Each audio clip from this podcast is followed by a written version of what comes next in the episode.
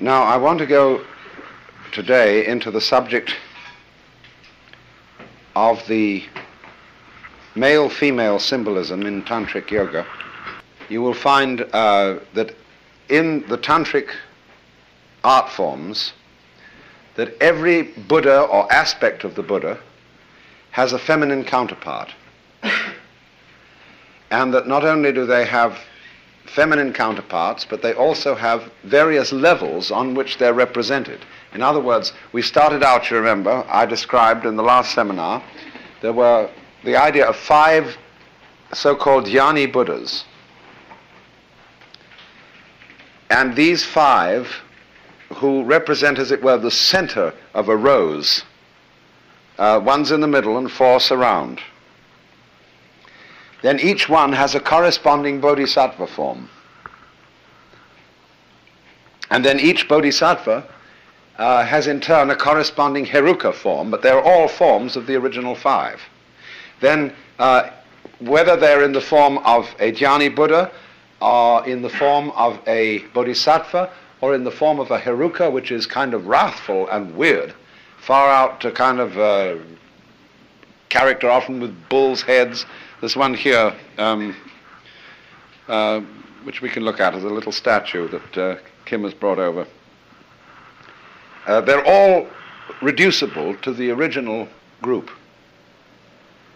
And all have these female counterparts, and they are represented as in sexual intercourse, uh, touching at all points, uh, in, in a complete embrace and the idea is that this embrace lasts forever and ever and ever and ever and never ends. Because this is a way of representing the nature of life.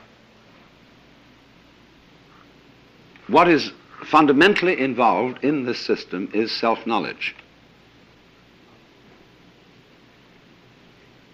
You see, without resonance, nothing happens. If there are no echoes, you can't hear anything. Supposing we get a room in which we blanket all the walls and blanket the floor, soundproof it in every possible direction, you can hardly hear anyone talk because voice requires resonance. That's why people enjoy singing in the bathtub. They suddenly discover they've got a good voice because suddenly the bath uh, and the structure of the room, which is all non-soundproofed, resonates their voice. That's why you use a, uh, a violin or a cello or a bass fiddle has a big a wooden structure to make the sound resonant, to play back to itself. And that's why we are all so fascinated with recording things, taking photographs, writing them down, and above all, remembering. It's a form of resonance. Because you see, if you don't remember anything, you don't know you're there. A person who had total amnesia and lived in a split second only wouldn't know he was there. We could conceive, and perhaps there are some forms of life that don't know they're there. Uh, I don't know whether my in, uh, particular cells constituting my body, I don't know whether they know they're there. Maybe they do. Maybe they have some wonderful system of resonance that I know nothing about. And they're all worried about what I'm going to do with them. And having conferences and meetings and uh, uh, policy decisions and so on and so forth because this, this person in charge uh, you know, it, it might well be that when I die, or when we all die, all our cells suddenly say, God is dead. And they have their big theological controversy. and uh, uh, say, well, we just have to fend for ourselves from now on. And that's called corruption. When they all go off on their own. so, uh, I don't know. It may be uh, that, that we've got some kind of a system like that. But uh, certainly, to know that you're there, you need an echo. So I invented this limerick. There was a young man who said, though, it seems that I know that I know. What I would like to see is the eye that knows me when I know that I know that I know. so this is the, the thing, you see. Not only do you remember what happened and uh, say it made an impression on me, which means it made me remember, like your retina remembers uh, whatever is seen, so that it sticks there a little. In other words, that's why you get the illusion of a circle of fire when you revolve a cigarette in the dark. Uh, it makes the impression of a circle because your retina remembers and holds, as it were, the impression of the flame. And uh, so then, beyond that, we are, we are absolutely fascinated with the whole principle of remembering. And so then, uh, when there's some gathering of people, and we say, uh, well, this is a great day, what a wonderful pic- picnic or whatever it is we're having, it's a pity somebody didn't bring a camera. It should have been photographed. Now, do you see that in this whole thing there is both a gain and a loss? The one school of people are saying it should be photographed. The other school of people are saying, let go of it. When you go around, uh, we had so much experience of this in Japan because all our students brought cameras and uh, were constantly photographing things. And I had a camera and I was constantly photographing things, but I felt that so long as I had a camera with me, I was somehow distracted from actuality. I had a little box with which I went around grabbing life. Of course, it's great to come back and look at it uh, in the form of photographs, but there's something about the photograph that is inferior to the actual uh, experience that you're photographing. But uh, there is an immense fascination in photography, in painting, in reproducing and reproducing, you see, is the same thing as sexuality. It is reproduction, only in another way. Because it tells you you're there, you're alive. The thing bounces, it echoes. So the, the duplicity in all this is, you see, one school of religious people say, let it all go, don't be attached. In other words, and they also say, live in the moment like Krishnamurti's doctrine of uh, stop trying to remember everything. You may need a kind of uh, factual memory for your name and address and a telephone number and uh, things like that. But don't uh, linger over memories and treasure memories and say, well, I'm going to keep my girlfriend's lock of hair and I'll take it out every now and then and look at it and feel wonderful, you see. That's clinging to life because that memory has got you hooked. It holds you to the past, and it holds you to death. But then there's the other school of thought, you see, quite opposite to this, which says, remember to remember, title of one of Henry Miller's books. Uh, hold on to it all. Get involved. Keep your girlfriend's hair. Keep all the photographs.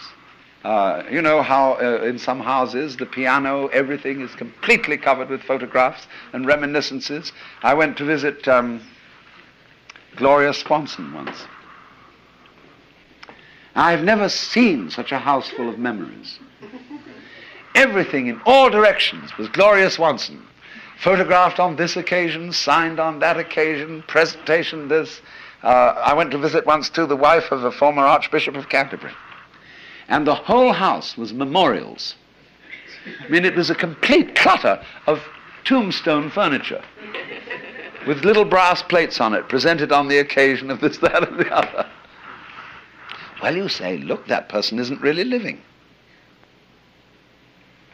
And uh, they're all in the past. But on the other hand, what is life, you see, except there is a memory, except there is an echo. So what I want to point out, you see, is the duplicity of all this. That you don't take, if you're a wise man, you don't take sides in this issue. You do both sides. And that is the meaning of the unity of samsara and nirvana. On the one hand, you let go of everything and you live in the eternal now, because that's all there is. See, memory is an illusion, it's all gone. So everything you know about that makes an impression on you is no longer there. That's the meaning of Maya. There is only the eternal now. There is only the present moment, and never will be anything else.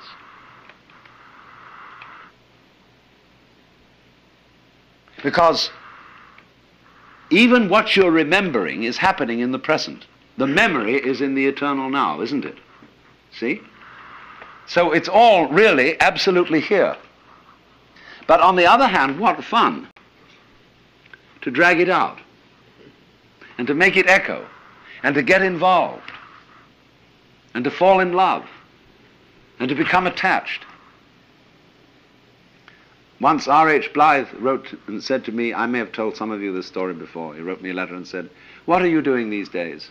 As for me, I am abandoning all kinds of satori and enlightenment, and I'm trying to become as deeply attached to as many people and as many things as possible. As these are the two sides, see? So, uh, the thing is this it's just like riding a bicycle. It's a balance trick. You suddenly find yourself falling over one way, well, you balance that, you turn into that direction, and you stay up.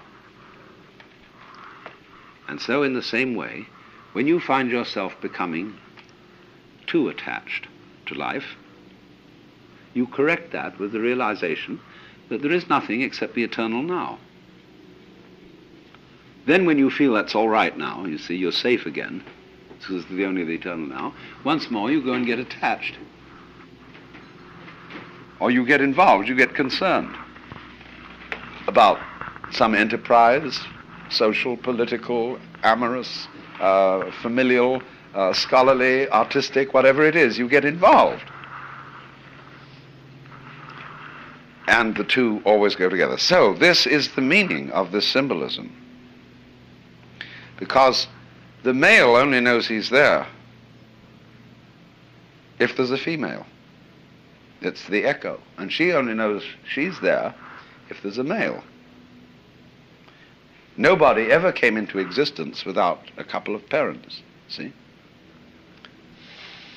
And uh, there's simply no other way into this universe. Now, this is simply, I'm using this simply not as the main point, but as a sort of illustration of the simultaneity of attachment, detachment, involution, and evolution. Involution is how you get involved, evolution is how you get out. Well, now, this tantric yoga represents all this in the most extraordinary symbolism, which is basically the human body. Again, it's not simply the sexual functioning of the human body, it's the whole nervous system.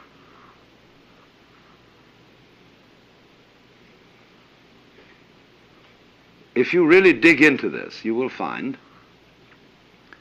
that there is a psychic anatomy, and this psychic anatomy in uh, yoga uh, philosophy belongs to what I explained yesterday as the subtle body. You must not expect to find this in the physical organism. Nor must you expect to find that there is, in addition to the physical organism, a sort of spook that goes around with us. The physical body is the body as examined by others. The subtle body is the way you feel yourself. Now, there is a, then a, an anatomy of the subtle body, which consists of the process of involution and evolution. There is a spinal tree, and uh, it's represented as having two paths down it. It is a, represented as a canal called the Sushumna. And then in this canal there are two routes. One is called the Ida, and the other is called the Pingala. P-I-N-G-L-A, and the IDA, Ida. And on one cu- cu- current, something is going down. And on the other, something is coming up.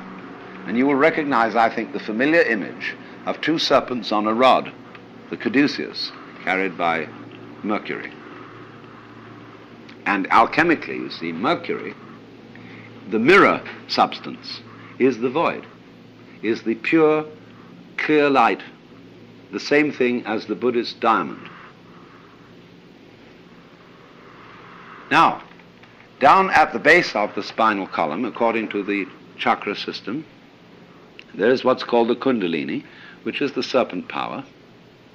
And the symbol of the serpent power is an inverted triangle with a phallus upright and erect and a sleeping serpent coiled all the way around the phallus.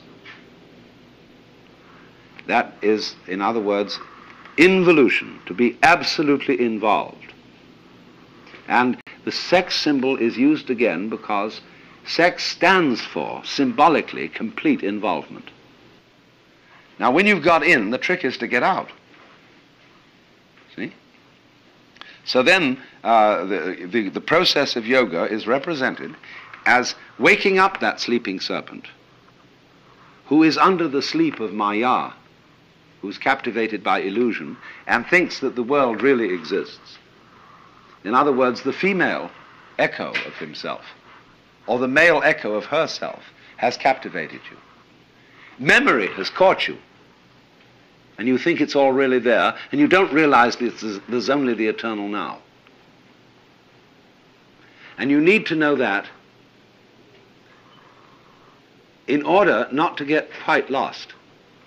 Because if you go out to any one end of the spectrum, you forget you're there. That's sort of a non existence. You can't really non exist. You'll always come back eventually. But if you get one extreme too much, you don't know you're there. So then, the, the, the, the symbol is that you draw up the energy located in the Kundalini, which is the sex center, and you send it back up the spinal tree to the top again, from which it came. Now, this is the theory of sex yoga. The theory is that the male and the female partners, who, as I explained yesterday, are husband and wife or um, some kind of spiritual marriage, what they do is this. By uh, the, the male sits in the normal meditation posture, and the female sits on top of him, wrapping her legs round his waist and her arms round his neck, and he holds her round the waist. And in this position, they arouse the sexual force. Now, the theory goes on to say this that instead of dissipating this energy in the ordinary way, having aroused it, they send it up the spinal tree back into the brain. Now, don't take this literally. This is a symbolism. It's just the same kind of superstition as thinking that heaven is somewhere up in the sky and that there really are streets of gold and angels wandering around in nighties with harps. Uh, all this is a way of talking about inner, inner anatomy, psychic anatomy. The kingdom of heaven is within you.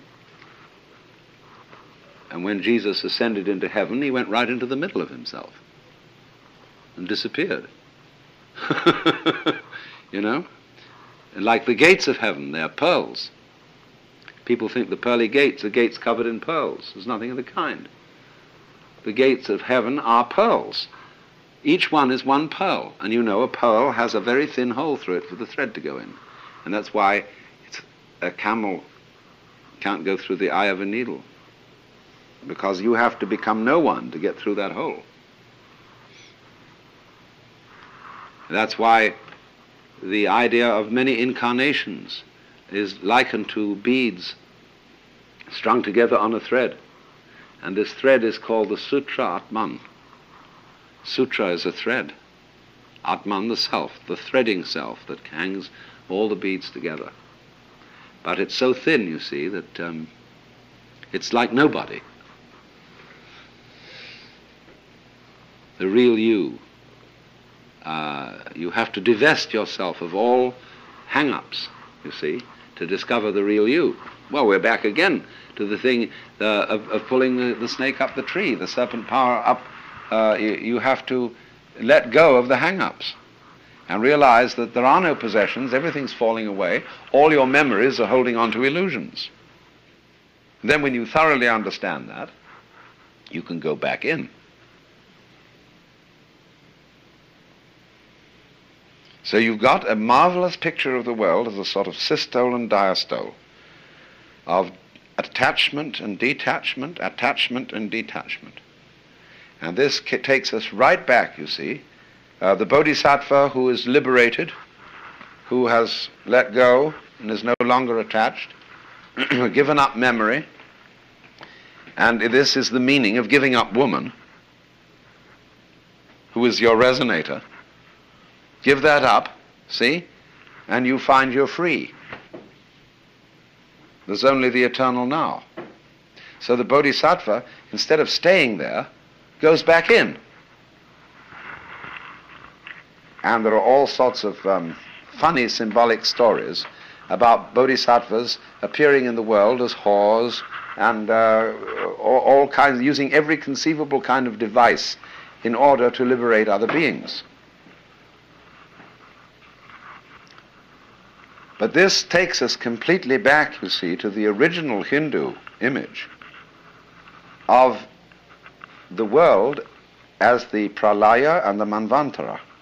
The manvantara is the period in which Brahma manifests himself as multiple beings for 4,320,000 years. And the pralaya is the period in which he withdraws and everything disappears and then starts all over again. And this goes on forever and ever and ever in not only our kind of time, but in many other kinds of time, and in all sorts of different kinds of spaces. But it's the same fundamental myth recreated in another form. Now, you may say this is pretty monotonous. Uh, and that is, you see, one of the basic feelings underlying Buddhism. Must we go round again? See? So, I, indeed, you see, you say, oh, enough of this. Let's go to sleep. Let's stop. Time must have a stop. And so you stop. Well, when you do that, you forget that it ever happened. You see?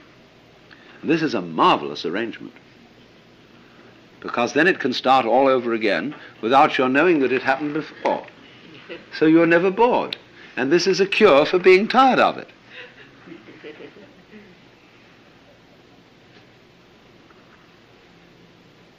Because if you didn't know, I mean, that's the, where the memory goes, you see. And so when uh, you come back, there's no problem at least no problem of, of, of boredom, of remembering the past. There are going to be all sorts of new problems. But you won't know you've had any problems before, so that won't worry you until you begin to accumulate memories again, and you've had these problems, and it's becoming a bore dealing with problems, and then you get rid of yourself. It's called death. It's a beautiful arrangement for keeping everything young and new and for keeping the universe running without getting tired of itself. And that's the definition of keeping on. So you see, these are the two motions. They're fundamentally then represented by the male and the female, the, uh, in and the out, the now moment, and the memory.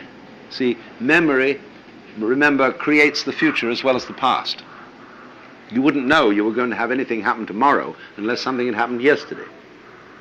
You figure because the sun rose yesterday and yesterday and yesterday that it will arise again tomorrow. If you didn't remember it, you wouldn't know there was going to be any tomorrow. Of course, there isn't. Tomorrow is an illusion. So is yesterday. Simply isn't here. Where is it? Bring me tomorrow's newspaper.